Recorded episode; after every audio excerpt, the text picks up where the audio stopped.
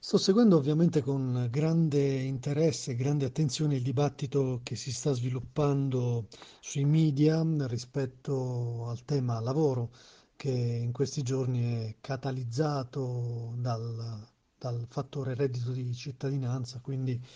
mh, lavoro e occupazione con le varie tesi che si contrappongono rispetto ai vari punti di vista su questo provvedimento, ma la, tralasciando il merito del, per un attimo del tema reddito di cittadinanza su cui io sono abbastanza scettico perché comunque è una misura che mh, non, non, guarda in avanti ma guarda soltanto a, ad una, a mettere una toppa immediata ad una situazione emergenziale che poi rimarrà inevitabilmente. Ma ehm, penso che sia importante riflettere su tema, su un tema meno tangibile rispetto a quello dell'occupazione, che è poi quello che fa eh, scattare tutte le statistiche in alto o in basso e ci condiziona anche rispetto alla percezione esterna, cioè quello dell'occupabilità o dell'impiegabilità invece dell'occupazione. Mentre l'occupazione è un dato misurabile, tangibile, che oscilla e che condiziona le scelte e le agende eh, programmatiche, parlare, riflettere di impiegabilità o di occupabilità eh, è, è meno semplice perché è un tema meno tangibile, appunto, ma è un tema che rivela la sua solidità nel medio-lungo periodo. Proviamo oh, ad argomentare questo aspetto. Uh, l'impiegabilità rappresenta, o l'occupabilità per meglio dire, è il valore di una persona sul mercato del lavoro e non il posto che occupa in questo momento, perché se noi pensiamo di risolvere i nostri problemi attraverso l'occupazione, cioè il mettere una persona all'interno di un'azienda, abbiamo capito nulla rispetto all'evoluzione de- di un mercato sempre più liquido che non sarà basato sul posto di lavoro, ma su una serie di competenze che potrà mettere in grado,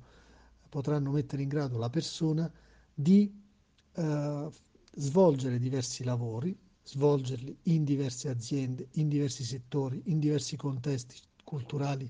e linguistici e questo richiede, diciamo, dipende da una serie di fattori. Innanzitutto la richiesta del mercato. Una persona può avere un valore diverso a seconda del livello di richiesta di figure professionali con quelle caratteristiche, caratteristiche che sono oggettive della persona quelle oggettive sono età, sesso, condizioni di salute, condizioni familiari, eh, pensiamo ad esempio ancora alle tante discriminazioni eh, rispetto alle mamme, alle neomamme, eccetera. Anche il luogo di residenza fino a un certo punto può essere anche un fattore, anche se si sta smontando questo tipo di fattore penalizzante con le tecnologie che ci consentono di essere, di lavorare da un posto fisico anche molto periferico, ma lavorare per il mondo. I nomadi digitali insegnano tanto.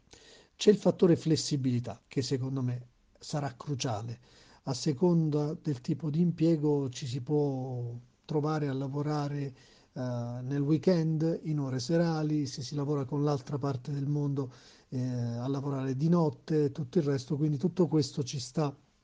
caratterizzando rispetto al mercato globale. E poi incideranno soprattutto le capacità professionali e le attitudini della persona, cioè una capacità che dipende molto dalle capacità trasferibili o dalle competenze trasversali o dalle soft skill. Uh, citiamone alcune, capacità di collaborare, organizzazione, leadership, capacità di comunicare e tante altre eh, e queste vanno poi eh, aggiunte ad altre capacità professionali chiaramente che riguardano proprio il campo eh, specifico tecnico cui sta, eh, di cui ci si sta occupando. Ecco quindi che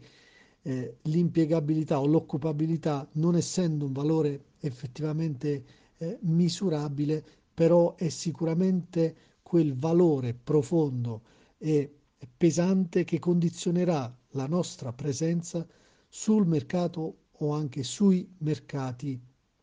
di lavoro. Ecco perché bisognerebbe invece di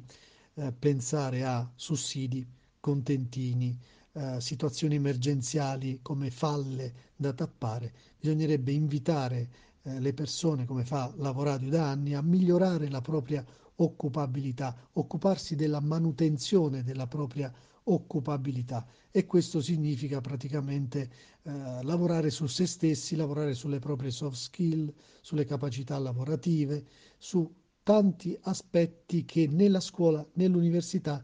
al momento in molte zone d'Italia stanno facendo. Questa è la riflessione di oggi, spero che sia stata utile, ti auguro come sempre una buona giornata e un buon lavoro.